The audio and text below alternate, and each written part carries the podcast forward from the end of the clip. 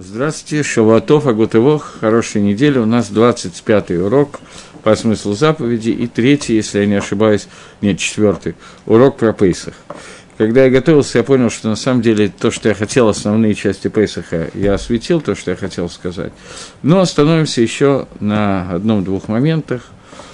И потом у нас начинается уже праздник Пейсах, и будет перерыв, и после Пейсаха мы возобновим уроки. Пейсах – это праздник исхода из Египта, праздник выхода из Галута к Геуле, к освобождению. Один из Танаем – это Махлок с Рабишо Рабелезра, как Галаха я не могу сказать, я не знаю точно, но кто-то из Танаев говорит, что Б Нисан не Галу, Б Нисан Баатит Гаэль. В Нисан мы были освобождены от Галута Мицраима, в Нисан мы будем освобождены от последнего Галута. Поэтому нам надо попытаться увидеть некоторые накудот внутренности, сущности понятия Галута и понятия Геулы, и, может быть, на двух из этих накудот я сегодня остановлюсь, и на этом закончим подготовку к Пейсаху. Э, накуда номер один – это то, о чем пишет Магараль десяток раз примерно, я не буду даже приводить, Биорагалав, Гвурот, он пишет это просто очень много раз – о том, что весь мир, как бы творение мира, оно состоит из двух антиподов. Есть хомер и есть сура. Есть материал и есть форма этого материала. Пишет Магараль, что авдус, рабство, это хомер, а хирут, свобода, это цура. И надо попытаться понять, почему галут, авдут – это хомер, и что это означает – это первая накуда, на которой я хочу остановиться. Первая такая точка соприкосновения, о которой я хочу поговорить. Что такое эвид? Что такое раб? В Египте Амисраэль находились в состоянии, которое называется Авдут. Эвид – это человек, который не имеет собственного «я», и все, что он делает, он должен вынужден делать по приказу своего господина. У него нет полное отсутствие собственных каких-то возможностей что-то делать, он, я скажу это языком Магараля на иврите, потом попытаюсь как-то перевести, это очень трудно переводить на русский язык, он не поэль, а не фаль. Те, кто знает грамматику иврита, могут понять разницу между двумя биньянами. Биньян, э, биньян – это грамматическая форма строения глагола, когда я совершаю действие с самим собой. Есть это биньян пааль. Есть биньян нифаль, когда кто-то совершает мной действие – Эвид... Задействованный. Задействованный. Хорошо, пусть будет так. Эвид – это человек, который полностью, все его действия опосредованы желанием кого-то другого. У него нет своего действия. Поэтому Эвид это в какой-то степени не называется Адамом. Адам – это человек, который создан для того, чтобы, имеющий определенную, определенный хомер, который он должен превратить в суру, форму, и превращение формы человека, на осе Адам, говорит Всевышний, человек должен привести себя в состояние человека, это лавин валаскиль, это тот, кто размышляет, тот, кто понимает, и тот, кто может воздействовать на этот мир. Воздействовать в соответствии со своей свободой выбора. Эвид – это человек, который должен полностью подчинить свои мысли, свое «я» своему господину.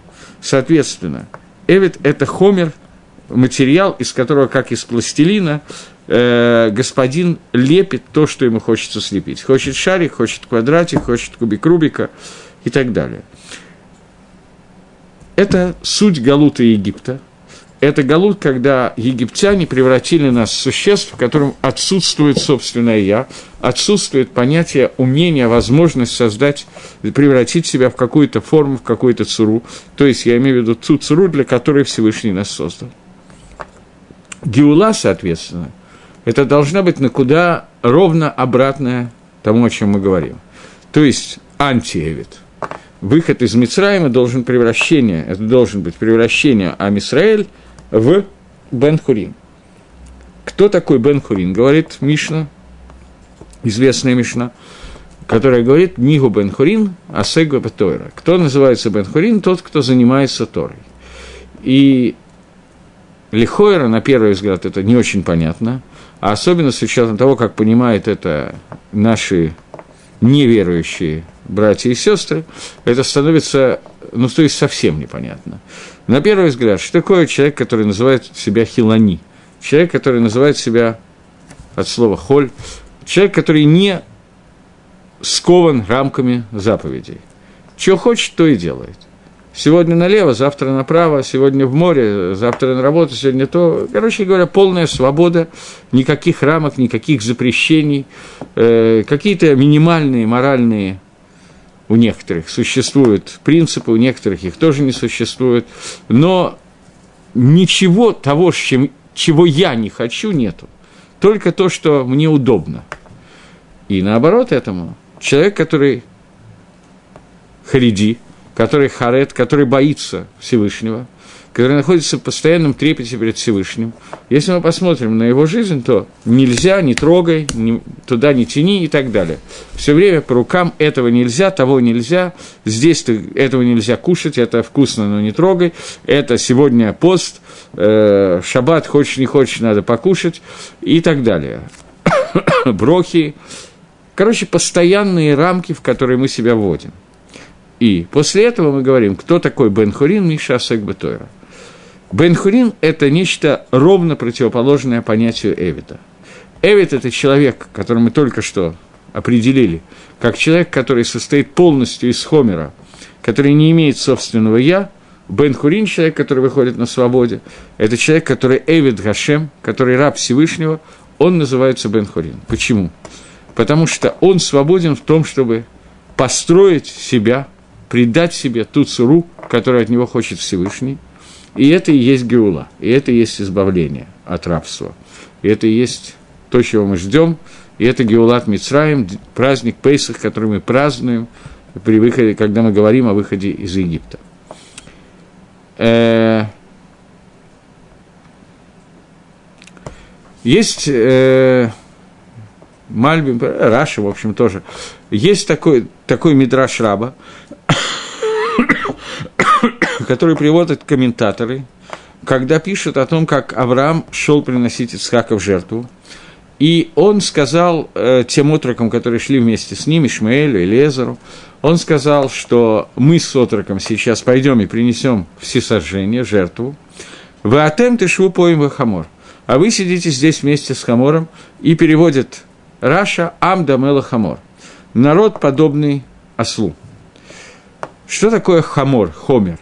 חומר – это вот то, о чем мы говорим. Это форма, это слегка материальность мира, это материал, который существует, который не, ему не предана форма. То есть Мицраим называется хамором, называется в Дгилем, я сейчас не помню точно посука, который говорит «Зруматейхам, зруматейхам кезерасус», что семя Мицрим, как семя Суса, а, коня, Хамора. То есть это Ам, который называется Дамела Хамора, и это называется именно Египет. Э, дальше остальные народы, те, о которых это сказано, они уже уподобляются Египту. Но Икр, Демьона, суть подобия Хамору, это именно сказано про Египет. И вот Мицраим, который весь находится в своих рамках, он называется Хомером, неспособным сделать Суру. Э, Хамор, суть Египта и Ишмаэля, и того, и другого, это паула, которая называется знутом. Знут – это прелюбодеяние, евкерут, я не знаю, как слово евкерут перевести на русский язык, распущенность, полное отсутствие рамок. И есть такая гемора, которая говорит, так Магараль объясняет эту гемору, гемора говорит немножко на другую тему, есть махлоки с Рабимейра и Рабоном на тему того, э, можно ли выпустить на свободу раба без э, того, чтобы спросить этого раба. То есть взять рабу, написать гет, э, письмо Шехрура, выпускание на свободу, и дать не ему, а кому-то, чтобы тот взял для Эвида, будет ли, выйдет ли раб на свободу. И Гемора говорит о том, что Эвда в Евкирута Нихалы. Эвид ему выгодно находиться в Евкируте. Полная, у него есть полная возможность знута, прелюбодеяния и так далее. У него нет ограничений, то есть Тора его не ограничивает, он имеет на это право прийти к любой служанке и так далее. И поэтому не факт, что для Эвида выгодно получить свободу, может быть, ему выгоднее оставаться рабом, но находиться вот в состоянии знута, вевкирута и так далее. Это хомер без суры, о котором сказано о Египте. Это суть Египта.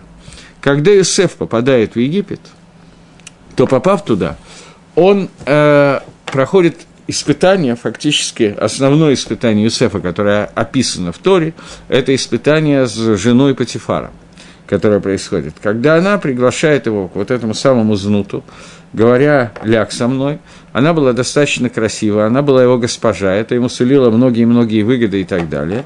И Иосиф, он должен был выдержать это как несайон, как испытание, этому было крайне тяжело. Есть разные Мидрашим, Рав, Шмуэль, по-разному Амараим описывают, как это происходило. Э, есть махлоки, спор, но по всем мнениям Иосиф в последний момент удержался и не сделал лавейра. Есть мнение, что он уже был очень близок к, это, к этому запрещенному действию, но тем не менее в последний момент он удержался, есть мнение, что он удержался несколько раньше, что...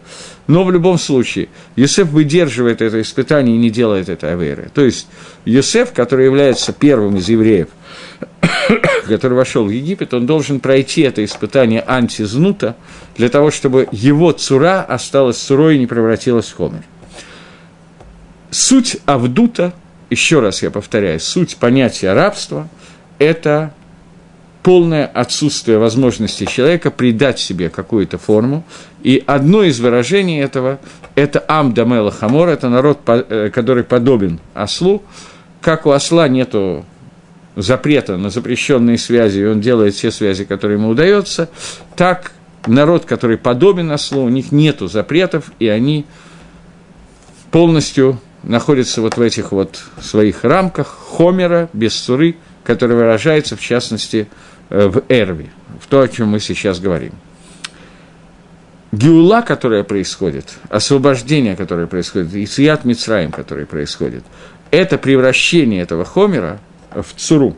То, что Хомер приобретает вид формы, и форма, которую он приобретает, это форма Амисраэля, форма народа Израиля, и это форма которая связана с тем, что Мигу Бен Хурин и Асук Батойра. Кто такой Бен Хурин? Кто такой свободный человек? Это тот, кто освобождается от Авдута, принимая на себя Тору.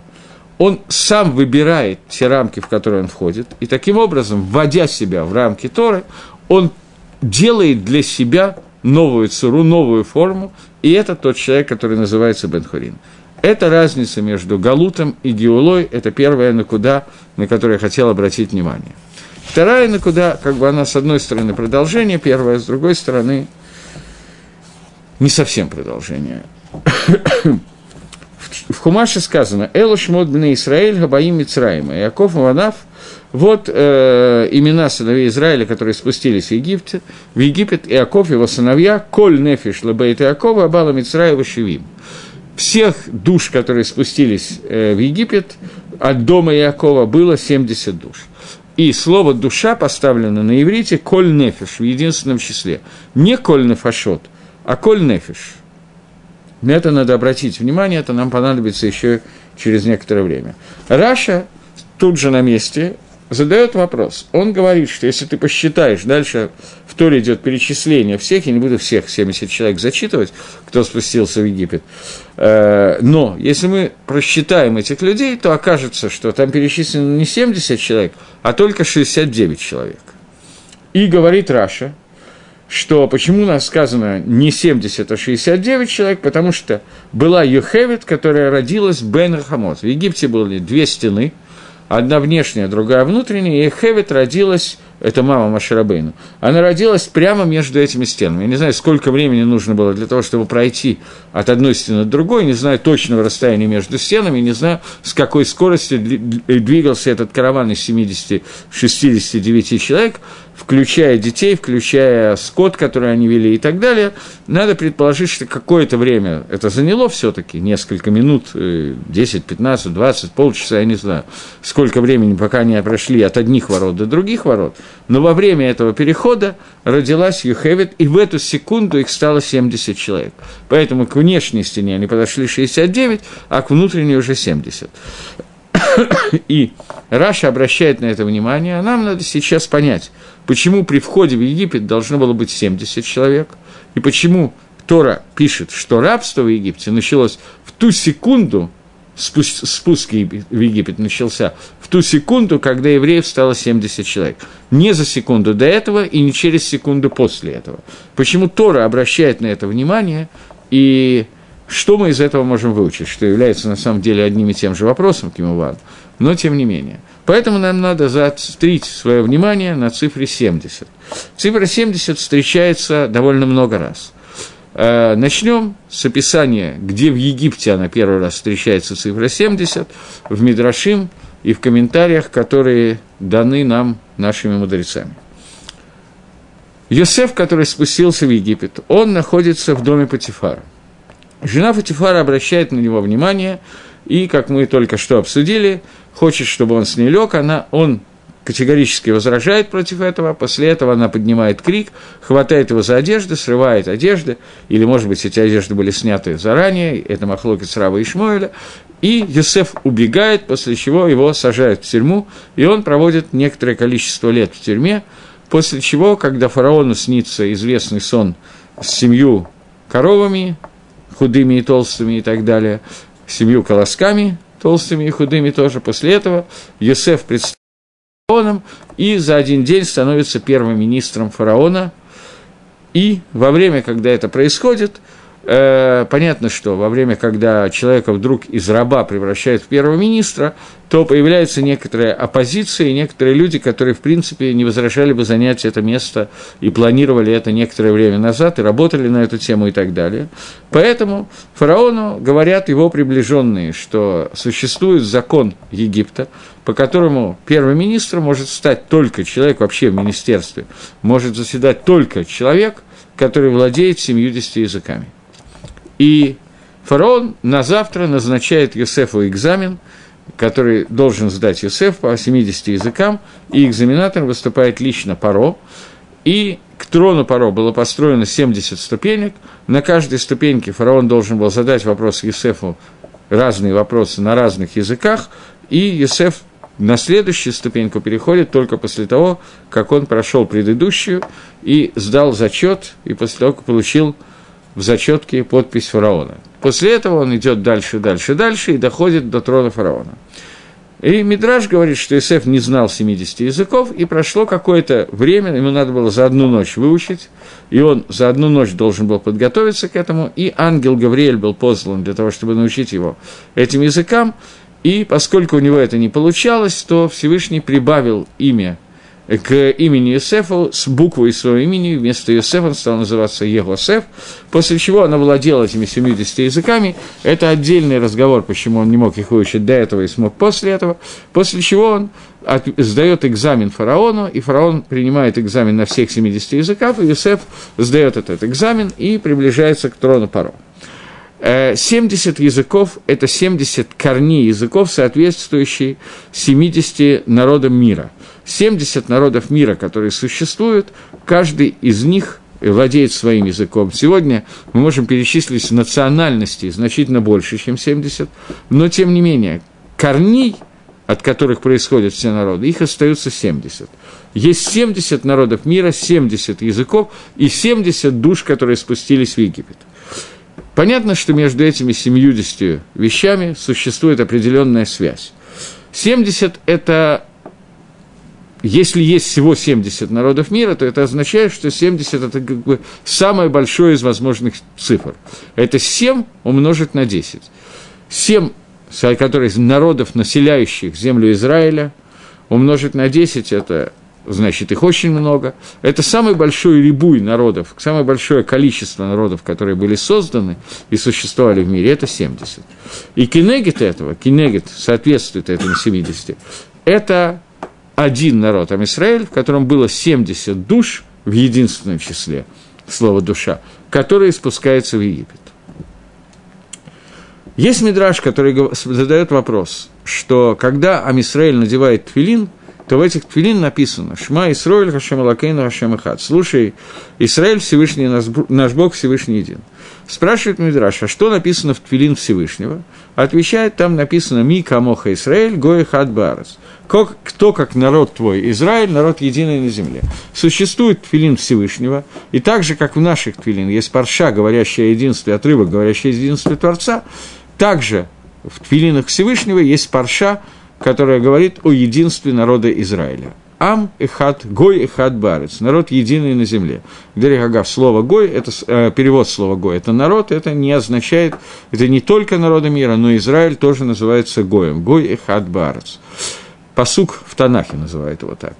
Так вот, когда Ам Исраиль называется гой эхат, 70 народов мира называются Амод Галам, которых есть 70, их много – Семь – это цифра, которая из одной точки распространяется в шесть направлений, вверх, низ и четыре направления, север, юг, запад, восток. То есть это как бы самая большая точка, которая может быть про...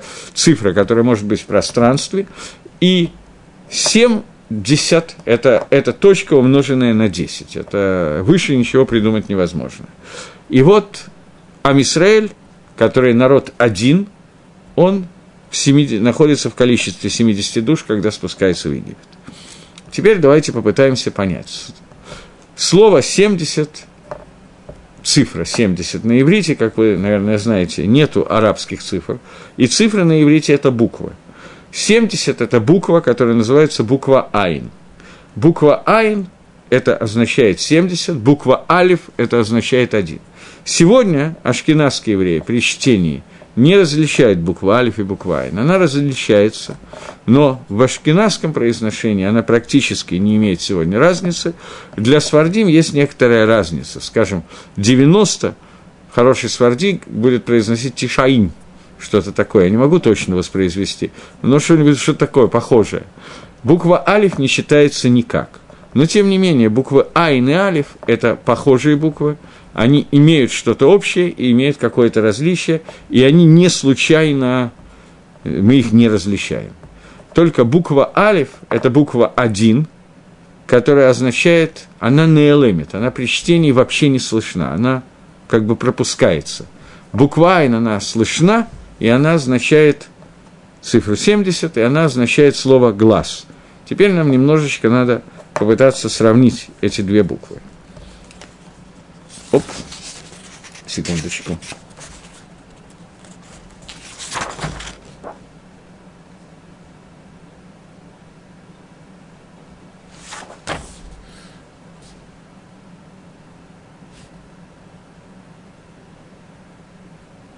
Мораль пишет, Лашон Мораля, Исраиль миштаихим лепхинат алиф гана алемет. Исраиль, он относится к букве алиф, которая скрывается пос, поскольку у них есть их дут Тора, они объединены, а? Они объединены с Торой, которая является верхней мудростью, и, в, и внутренней мудростью, которая существует. То есть буква Алиф, она показывает э, вещь, которая находится внутри. Она накуда пнемит, которая существует. Леумадзе, напротив этого, буква Айн – это накуда хицани, это то, что выходит наружу. Поэтому наружу Амисраэль выходит так же, как народы мира, через букву Айн, через 70 душ, спустившихся в Египет. Но при этом они объединены в цифру 1, поскольку это Ам и Хат, Нефиш и Хат, которая происходит, одна душа. Сейчас. Сейчас не знаю, на чем останавливаться, на чем нет. Одну секундочку. Мораль пишет, давайте я зачитаю кусочек из Магараля, он не очень как бы понятный, но попытаемся немножечко. Умотгем, шивим умот. Народов есть 70 народов. Убны Яков гаю шивим э, протим белват. У сыновей Израиля было 70 э, протим частностей. Киамот ешлаем гарибуй, поскольку среди народов мира есть рибу, от слова гарбе множество, поэтому их миспар – это 70 народов, каждый из народов, в котором есть Ивуль. Исроиль – это единственный народ, поэтому миспар их только 70 частных деталей. И это Майла Исроиля, что это единственный народ. Это Лашон Маараля, и мне кажется, что понятно, что непонятно, что он написал. Теперь попытаемся немножечко объяснить. Несмотря на то, что, когда мы считаем, говорит э, книга Маамаким, говорит, что несмотря на то, что мы считаем, что было 70 душ, которые показывают про Идгалут, про раскрытие Амисраэля, тем не менее, эти 70 душ Израиля, которые спустились в Египет, они относятся к букве Алиф, которая наэлемит, которая скрыта. То есть, внешне Израиль чем-то напоминает остальные народы, и они, но они соединены один с другим таким образом, что между ними находится общая накуда, общая точка, которая их объединяет в единство. И это пхина, которая называется алиф. Поэтому в Торе написано «Коль нефиш бейт Иаков» душа Бейт Иакова состояла из 70 человек. Это как бы одна душа, которая состояла из 70 человек. В то время как в народах мира это цифра 70. Каждый из них не фредет, каждый из них отдельно, оно выходит в разные стороны. Чтобы лучше это понять, цифру 7 можно увидеть, рассматривать двумя способами. Первое.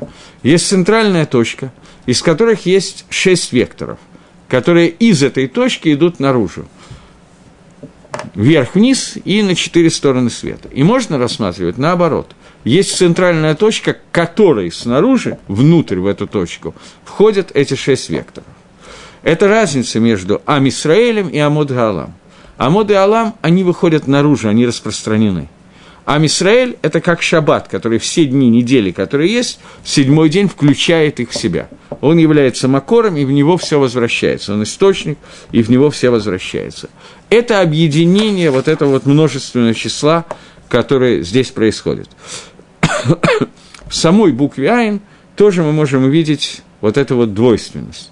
Э, у нас недавно прошел Пурим, и надвигается Пейсах – что общего между Пурим и Пейсахом? Я об этом сказал на прошлом уроке, что в Пурим надо напиться до состояния ад да, в Пейсах надо выпить 4 бокала вина, что, в общем-то, не очень понятная вещь, поскольку какая связь Пейсаха с тем, что человек должен пить вино и пьянеет? Яин, числовое значение слова яин, вино, богематрия, 70.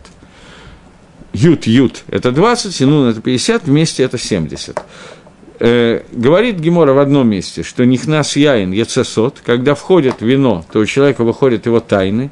То есть, если человека подпоить, чем регулярно пользуются различные разведки мира и так далее, что человек, когда он немножечко находится в состоянии подпития, то у него легко выпытать любые тайны, поскольку он не скоординирован, не владеет собой, не может сосредоточиться.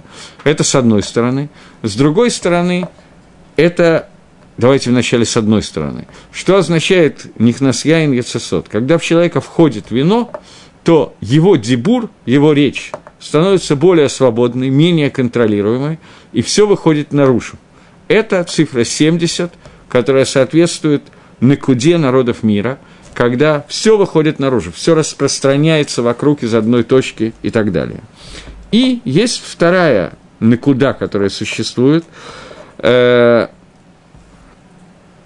что когда человек живет, и это сот, тайна понятия Пурима, когда в Пурим надо выпить до определенного состояния, у человека, у еврея внутри находится какая-то внутренняя накуда к душе, святости, которая находится внутри. И, соответственно, когда он в него входит вино, то наружу должна выйти именно это накуда, и раскрыть то, что находится внутри, то есть наружу должно выйти то, что объединяет эту ружу, на которую выходит, эту наружу, объединяет с внутренней накудой. То есть с помощью вина должно объединиться хитсониус, внешний мир, с внутренней накудой, которая есть внутри. И это вторая, второй аспект цифры 70. Когда оно выходит наружу для того, чтобы все собрать внутрь. То, о чем мы сейчас говорили. И это понятие, которое соответствует 70, то есть два, два понимания цифры 70. Теперь давайте увидим это еще на одном аспекте. Слово «айн» – это глаз. Цифра 70 со соответствует органу человеческого тела, который называется глаз, «айн». В глазе тоже существуют эти две функции. Первая функция, когда человек рассматривает, смотрит то, что находится снаружи – и он просто видит, и об этом сказано в Торе я думаю, что вы уже догадались, к чему я клоню, не очень сложно было надо сказать. Лотатура Ахарей Нейхам. Не следуйте вслед, э, вслед вашим глазам, которым вы соблазняете, следуя за ними. И есть вторая накуда, которая есть в Айне, когда человек смотрит, внимательно рассматривает какую-то вещь, и благодаря этому понимает внутренность, сущность этой вещи, и вводит ее внутрь себя, совмещает наружный мир и принимает его внутрь. Поскольку, с одной стороны, нам сказано «лотатура ахарейнейхам», не надо следовать э, вслед вашим глазам, с другой стороны, глаза человека зачем-то нужны. Если не надо следовать вслед глазам, то можно было такое стихотворение, мне мама в детстве выколола глазки, чтобы я в шкафу варенье не нашел. Теперь я не хожу в кино и не читаю сказки, но нюхаю и слышу хорошо. Тем не менее, Всевышний зачем-то создал человеку глаза и не сделал так, чтобы мама в детстве всем выколола глазки.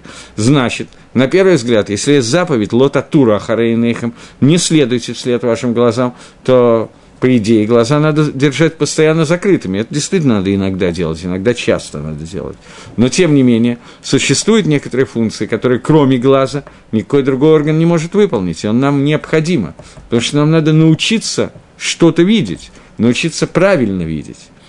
Я не знаю, кто помнит, кто не помнит, мне не хочется сейчас на этом подробно останавливаться, но иначе я чуть-чуть коснусь, я как бы вынужден пользоваться э, в уроках, в лекциях тем, что я, э, то, что я давал в каких-то предыдущих лекциях, я понимаю, что не все слушали, поэтому я много повторяюсь, но тем не менее совсем не пользоваться мне тяжело. Когда-то я давал урок, связанный с заповедью цицит, и с Авейрой, с преступлением, которое сделали Мираглим, разведчики, и говорил о том, что хет Мираглим, преступление, которое сделали разведчики, было в том, что они Игдиму Пэлайн, что они поставили букву П перед буквой Айн, Имеется в виду, что они знали, что они хотят увидеть, и смотрели, пытались увидеть то, что они планировали увидеть, а не то, что есть на самом деле. И исправлением греха разведчиков является голубая нить цицит, птиль тхелос, голубая нить, которая тхелет на иврите, это одно и то же слово, словом тахлит, цель, и когда человек смотрит на эту голубую нить, он вспоминает цель, для которой создан, и видит то, что есть на самом деле, не то, что он хочет увидеть. Теперь немножечко войдем внутрь того, что я сказал тогда и повторял сейчас. Когда человек видит внутренность с помощью того, что он наблюдает в мире, он видит какие-то вещи, которые происходят. Много-много лет назад – еще в Шутами, я тогда только приехал, это был, скорее всего, ноябрь 87 года, может быть, декабрь 87 года, мы поехали, э, нам было сделан такой тиюль, как новым репатрианту, э, в Бейт-Шемиш, э, в пещеры Бейт-Шемиша, если кто-то там был, там очень красивые пещеры, где капают, э, как их зовут, сталактиты, вниз капают и делают очень такие красивые, непонятные цурот, формы и так далее. И там одна из частей этой, этого тиюля, которую никак невозможно пропустить, показывает фильм, где рассказывает, как миллионы капает, или миллиарды, я уже не помню, капает каждая капля, и в результате и так далее, и так далее. И кто-то, я помню даже кто, Равшлома Нахат, такой человек, он сказал, что интересно, что один человек, посмотрев на, эту, на эти пещеры, скажет фразу из Гилем – Мата гума асейха Хашем, куламба хохма асита. Как прекрасны твои деяния, действия Всевышний. Все ты сделал в мудрости. А другой посмотрев на то же самое явление, придет к абсолютному апикарсуту, будет считать, сколько капель капает в течение каждого тысячелетия, и посчитает, сколько тысяч лет должно быть для того, чтобы оно столько, это и столько-то накапало. При этом, если человек на секунду задумается, он поймет, что капли могут капать с самой разной скоростью, и за те год наблюдения, которые он сделал, это не означает, что они все годы капали одинаково, и еще много чего другого не означает. Но при этом два человека, посмотрев на одну и ту же вещь, увидят совершенно разные явления. Это Кох Айна. Первый Айн, который соответствует 70 народам мира, которые смотрят на хитсониус, на внешнюю часть этого мира и приходят к поразительным результатам. Другая – это Айн, который должен принадлежать. Я не могу сказать, что принадлежит Амисраилю. Он должен принадлежать Амисраилю, когда человек, смотря на этот мир, может увидеть Яд Гашем – и сказать, что это рука Всевышнего, перст Всевышнего, как, в общем-то, во время десяти казней сказали жрецы фараона, и это услышал Амисраэль, и это нами было прочитано в Торе и воспринято через жрецов фараона, через народы мира. Таким образом, этот айн, этот глаз открыл свое нормальное предназначение, вот эту вот точку. Таким образом, вернемся к цифре 70. Мы видим, что вся цифра 70 имеет два аспекта. Первый аспект – это айн, подобное алифу, когда это распространение на 7 сторон, на 70 частей мира, то есть самый большой рибуй, который может быть, охват всего этого мира, который создан – через, скажем так, 7 сферот, которые есть, и через 10 сферот, которые есть, 10 умножить на 7 – это 70.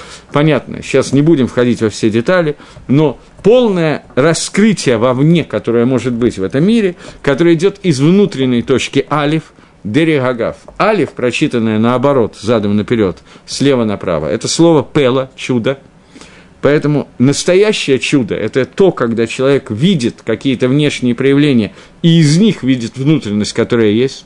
И вот эта буква «айн», которая выходит из алифа. Поэтому она читается очень похоже на алиф. Поэтому дети, которые начинают учиться писать, у них алифы, айны, они все путаются как угодно и так далее. И у Алим Хадашим, новых репатриантов тоже – Э, тех, кто много жил уже, привык, много читал на иврите, понятно, что этого не происходит, но тем не менее. Эти буквы подобны, они практически взаимозаменяемы, как бы. И почему это происходит? Потому что айн должен выходить из алифа и входить в алиф.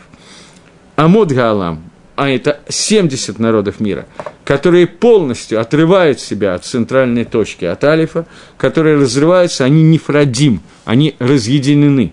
И Амисраэль который выходит как 70 душ, но в единственном числе. Слово «душа» написано специально в единственном числе. И это начало Галута Египта. Галут, настоящий Галут, это когда Айн и Алиф оторваны друг от друга. То есть, когда хицениют, внешняя часть, полностью оторвана от внутреннего содержания. Если мы на секундочку сосредоточимся, то мы поймем, что это в общем и есть то, о чем я говорил в самом начале урока, что это хомер, материал, который лишен цуры. Потому что настоящая цура, форма, которая должна быть, это когда все соединено, соединено с той начальной точкой, откуда все исходит. Это соединение айна и алифа. Это и есть настоящая форма, которая существует. Поэтому айна фашот – 70 душ Амисраэля, которые входят в Галут, Галут мог начаться только в тот момент, когда появилась 70-я душа, то есть когда Хевет родилась Бена Хамот, между, э, Хамот, между стенами. В этот момент начинается Галут Египта, и понятно, что Галут Египта это является корнем, шорошем всех галуйот, которые существуют, всех галутов, которые были, и Амисраэль должен выйти из Египта, когда их намного больше, но когда они выходят из Египта, они должны превратить Галут в Геулу. То есть в тех, в тех терминах, которых я сейчас использую, которые я сейчас использую, это означает, что надо соединить букву Айн с Алифом, то есть сделать правильное прочтение буквы Айн. Такое, что все 70, все, весь хицуниют – все внешние оболочки, все внешние проявления этого мира выходят из одной точки и стремятся к одной точке.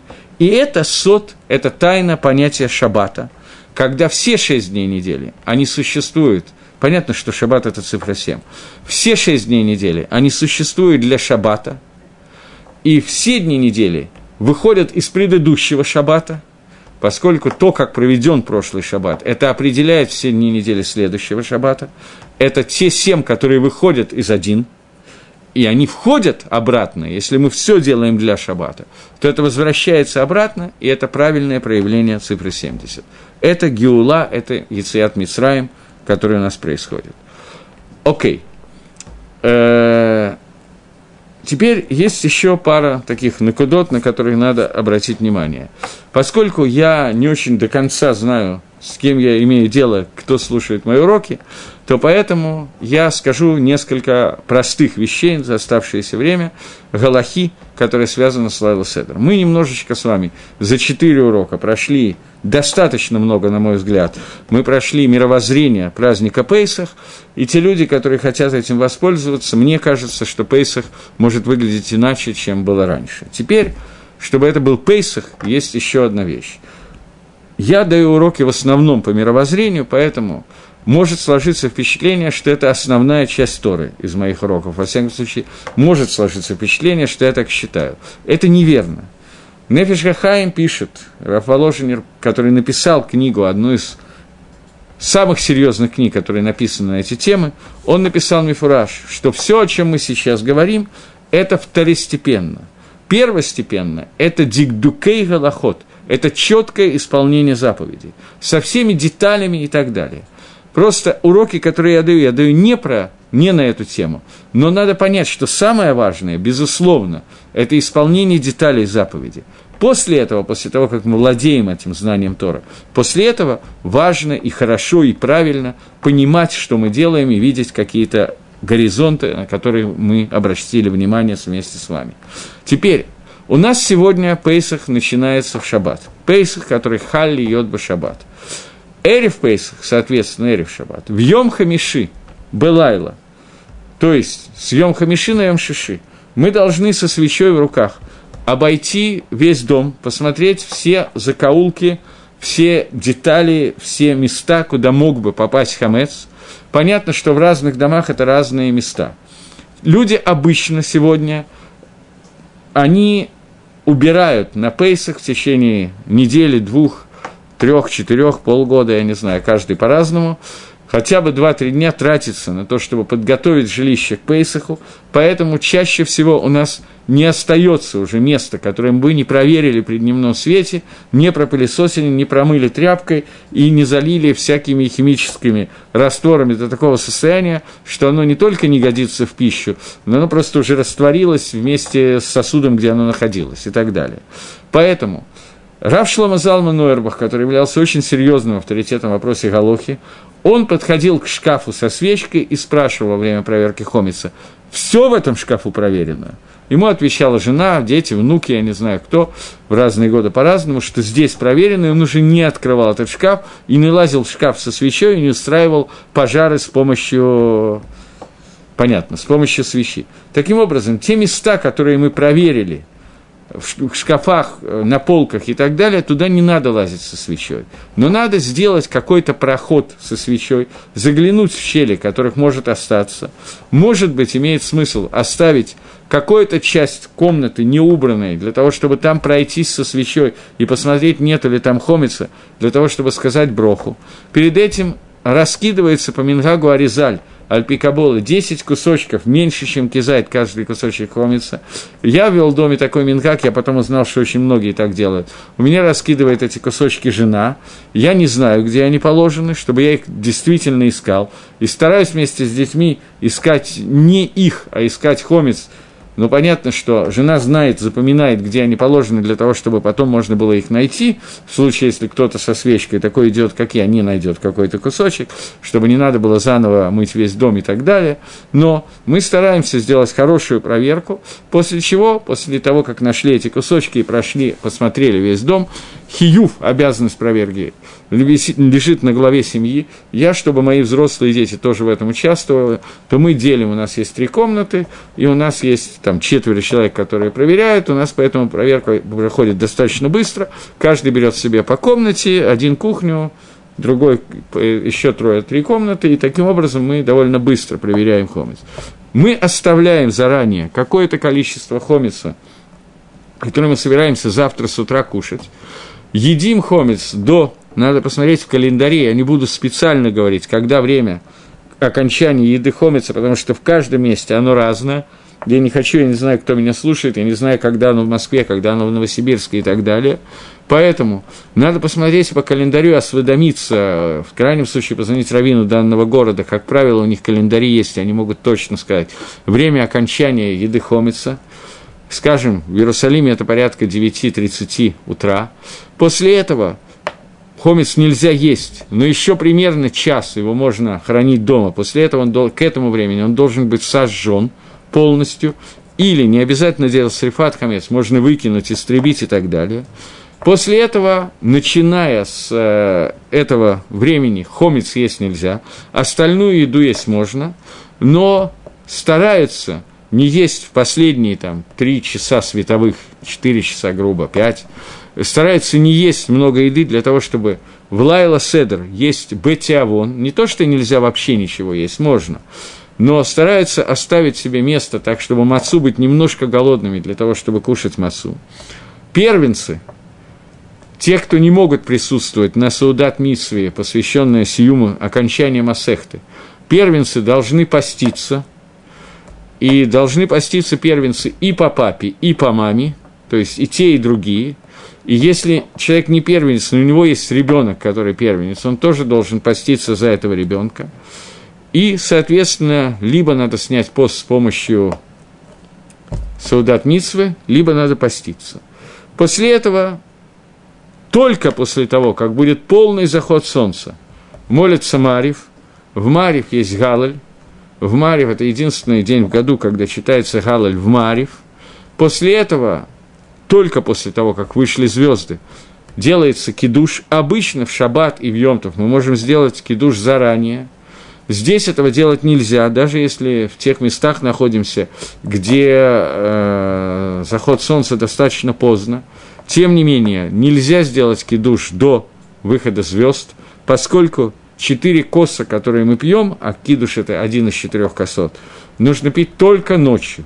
После чего мы выпиваем кос, и после этого идем прямо по тексту Агады, и стараться в этом ничего не изменять, поскольку Агада составлена очень серьезно. Понятно, что изменения кое-какие возможны, но тем не менее надо быть достаточным Талмит Хахамом для того, чтобы менять. Единственное, что нужно учесть, что в рассказе об исходе из Египта можно добавлять к Агаде сколько угодно.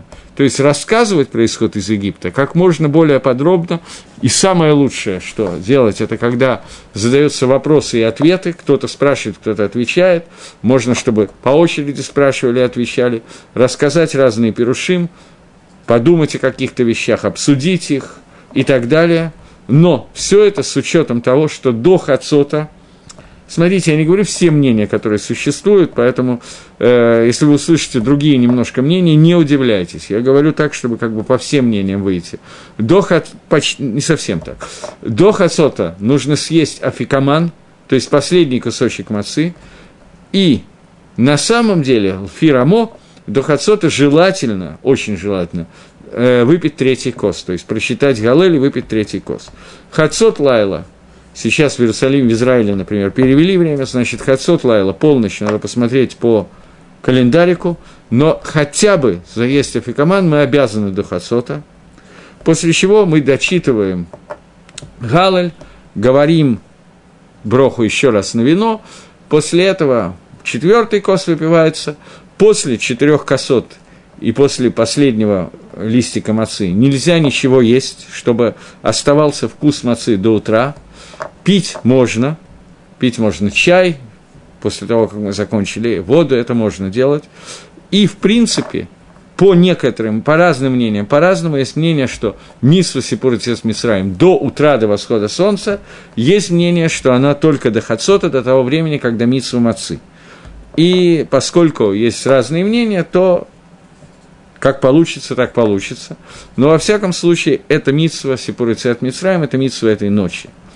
Теперь, хомец, который мы убрали, истребили, часть хомица, которая остается, должна быть продана Гою. Это целый эсек, целая история, как самому продавать Гою. Это не так сложно, но я не буду сейчас давать урок по поводу, хотя, может быть, это и правильно было сделать, но я не буду давать урок, как самому правильно продавать Гою хамец. Нужно связаться с какими-то рабоним, которые это делают. Это можно сделать даже по телефону, продать свой хомец – и чтобы Рав записал и сделал это, поскольку есть определенные тонкости, которые нужно знать, как это сделано, должно быть, нужно отложить хомец в какое-то отдельное место. В хомец кладутся также лекарства, которые являются хомицем, косметика, которая может быть хомицем и так далее. Самое важное для косметики, это для женщин, я наверное, я не готов к тому, чтобы ответить, если будут сейчас вопросы на эту тему полностью, но косметики типа помады, должны быть с гекшером кошер лепейсах, в помаду может входить какие-то другие вещи. Остальные вещи, есть мнение, что мож, могут быть не кошер лепейсах. Я точно не могу ответить, мне нужны детали поэтому без вопросов я не могу сказать общий клалим, но такие вещи, которые никак не годятся, не соприкасаются с ртом и не годятся для еды одновременно, как, грубо говоря, краска для ресниц, как она называется, тушь, по-моему, для ресниц и так далее, э, ее можно использовать без гекшера на пейсах, а вот всякие кремы – это более сложный вопрос, потому что есть разные мнения на эту тему, но есть на что опираться тем, кто будет использовать крем без гекшер на Пейсах, но помада это является самым серьез, самой серьезной вещью, и либо надо приобрести помаду с каким-то гекшером на Пейсах, либо страшно произнести это словосочетание, но можно обойтись 7 дней без помады, 8. Это можно как-то, мне так кажется, я могу ошибаться, выдержать. Теперь, эти вещи, в которые входят духи, туда тоже может входить в хомец. Я не думаю, что сегодня общепринято пить духи, но я еще хорошо помню время, когда тройной одеколон пился и шел как горячие пирожки, и поэтому, поскольку это рауила ахила, так же как духи, мне трудно представить, как можно выпить флакон духов, но тем не менее, э, поскольку это годится в пищу, есть люди, которые это пьют, а духи сделал, туда во многие виды духов входят добавки спиртовые, то поэтому желательно либо проверить их, либо знать, что эти духи кошер пейсах, либо желательно их продать в хомец, соответственно, их можно оценить. Теперь, сам хомец, который продается, продавать хомец альпидин можно. Есть те, кто махмирят, те, кто устражают и не продает настоящий хомец хомец, что это выглядит как некоторая такая надираловка, им есть на что опираться, люди, которые хотят это делать, имеют полное право это делать, но люди, которые не хотят этого делать и продавать настоящий хомец Гою, э, имеют полное право это делать, и, например, я не знаю, виски, водка, которые довольно дорогие продукты, и жалко выливать, или, я не знаю, вермишель, я не знаю, что еще сегодня настоящий хомец продается. В Гою это можно делать альпидин, но есть очень много народов, которые этого не делают. Пожалуйста, Каждый сделает так, как он хочет, но не удивляться на окружающую их природу. Окей. Теперь, что еще нам нужно касающегося Пейсаха? Есть мнение Гаона, э, то есть Пшада Пашут в Геморе, что Мицва есть Мацу, это Мицва только кизайт Мацы в первую ночь Пейсаха. На завтра, на послезавтра, все семь дней Пейсаха нету никакой Мицвы ни в Маце, ни в Мароре, нигде в другом месте – Мнение Гаона из Вильны, которое он достаточно серьезно его как бы аргументирует, приведено в Мишнебруре, мнение о том, что все семь дней Пейсаха есть митсва и есть мацу, в первые ночь Пейсаха нету мит, э, это не митсва еды, а это хиюф, это обязанность. В остальные дни это митсва ршута, так же, как если человек хочет – э, в шаббат кушать, то он выполняет митсву сауда в шаббат. Также, если человек хочет, то он выполняет митсву и демацы. Но он не обязан это делать, но каждый кизайт является митсвой. Это мнение Гаона, которое есть. Многие махмириты едят мацу в пейсах. Гизунтергейна, здоровье. Опять же, кто как хочет, надо знать эти детали. Пейсах отличается от остальных дней года кашрутом только одним – то есть седина и кашрут в пейсах одинаковые, кроме одного. Хомец в пейсах есть две причины, почему это так, я не буду входить в детали, есть разница между ними. Хомец в пейсах, он запрещен не бышишем, как обычно. То есть обычно, если у меня упала э, трефная еда и смешалась с кошерной, то она мидбателит 1 к 60. То есть ее как бы нету, если меньше, чем 1 шестидесятая. Рабонан измерили, что она не дает вкуса, если это действительно не дает вкуса. Например, если некошерный перец э, упал в еду, то он дает вкус меньше, чем когда он смешался 1 к 60. Но если это некошерный какой-то кусочек некошерный, я не знаю, капля молока упала в кастрюлю с супом, то меньше, чем 1 к 60 вкуса оно не дает, и поэтому это можно кушать. Это не значит, что это можно перемешивать. Изначально я не могу смешивать, но если оно смешалось, то я могу это есть, и это не является преступлением. Но это только в остальных диней кашрута. Хомец бы пейсах, асур бы машеву. Хомец пейсах запрещен даже если его совсем немного хомится, смешивается, падает куда-то в еду.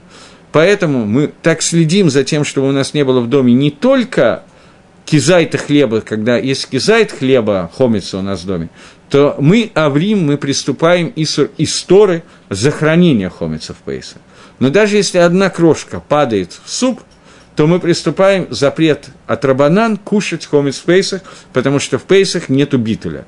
Нету бителя только по отношению к хомицу. Кроме этого, мы махмирим еще несколько вещей. Э, Лекатхила, во всяком случае, без шадатхак, без трудного часа, мы махмирим, что нету такой вещи, как там, либгам, что если это портит вкус, это все равно запрещено, обычно в кашруте это разрешено, в хомице даже там либгам, по большей части мнениям запрещен, даже килишини, которые есть много мнений, что он не варит, в пейсах есть мнение, что он варит, при этом, если такие вещи произошли, то лучше позвонить Раву, потому что то, что я говорю, это не очевидные вещи. Я говорю о как бы Адинейл Катхила, а что происходит в Бадиавит, это разные вещи. Например, однажды в школе Мигдалер в Ленинграде, где я работал, Оказалось, что мы там звонили тогда Равину в Иерусалим, чтобы выяснять, что делать, потому что оказалось, что кухонная работница взяла пробку для раковины. Вы представляете, как в больших столовых э, моют посуду. Они набирают раковину водой, вставляют туда пробку, набирают ее горячей водой и туда скидывают всю посуду и моют. Раковина была откаширована на пейсах, но а пробку случайно они взяли не пасхальную, а какую-то другую, которую Вроде как мы спрятали все пробки, но они нашли случайно и положили. У нас был вопрос, потому что было очень много посуды, и существует ситуация, когда это можно облегчить, существует ситуация, когда нет. Каждый раз, когда подобные вещи происходят, надо задавать вопрос Равину, но тем не менее мы стараемся в Пейсах избежать даже таких вещей, которые связаны с хомицем, вот, о которых я сейчас говорил. Э, теперь есть еще одна вещь, на которой я очень коротко остановлюсь – Наверняка люди слышали о том, что существуют разные мингагим. Можно ли замачивать мацу в воде в, в пейсах? Делать какие-то кнейдлах, мацебраи, я не знаю, как называются все эти блюда, из моченой мацы на идыши, которые очень приняты и делались нашими бабушками и так далее. Э, большая часть хасидов очень серьезно запрещает любое прикосновение мацы с водой из опасения того, что маца плохо я не знаю точно из какого опасения. Обычно говорят, что она плохо пропеклась, но в Шульханора Гараф, написано первым Любавическим Рэбе, Машма немножко, что он пишет, что мы видим, что прямо на маце иногда мы видим муку. То ли она попала извне, поскольку в том же месте, где пекли мацу, находится мука, еще каким-то образом, то ли, как пишет Шульханор Хараф, я не очень представляю себе этого Мациюта, я не знаю, как они пекли мацу точно, что он пишет, что поскольку Исроль Амкадош, он очень свято соблюдает эти заповеди, то поэтому во время выпечки мацы очень много, э, очень быстро это делается, и часть муки не успевает смешаться с водой, и остается как бы сухой.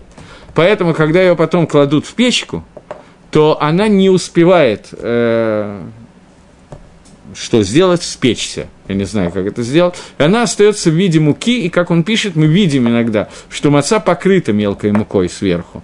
И в этой ситуации, если мы намочим эту мацу, то мука, которая раньше не спеклась, она просто сейчас превратится в квасное и будет хамецом. Поэтому многие хасидим следят за тем, чтобы маца никак не соприкасалась с водой в пейсах, чтобы этого не произошло. Большая часть литовских евреев – разрешает это делать, говоря, что маца нормально выпечена, и микро один по закону, это бывадай можно делать, никакого вопроса нету, но макомла этой хумра существует, поскольку сейчас маца, которая была испечена, если какое-то место плохо спеклось, то оно как бы кошер, оно мидбатель, оно аннулировано до Пейсаха.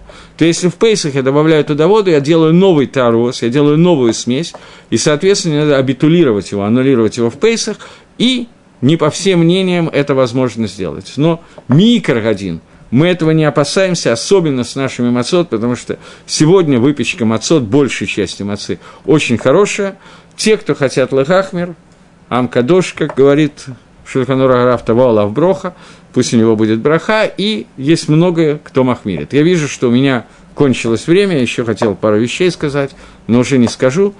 Э, желаю вам всем хорошего, кошерного и веселого Пейсаха, и главное, чтобы Пейсах был кошер в СМЭХ, и чтобы бесхуд Лайла Седера и бесхуд Пейсаха, который мы проведем, мы удостоились скорейшей Геулы, Шейвобы Мираб Емейну, всего доброго, и следующую неделю урока нету, поскольку это холь Всего доброго.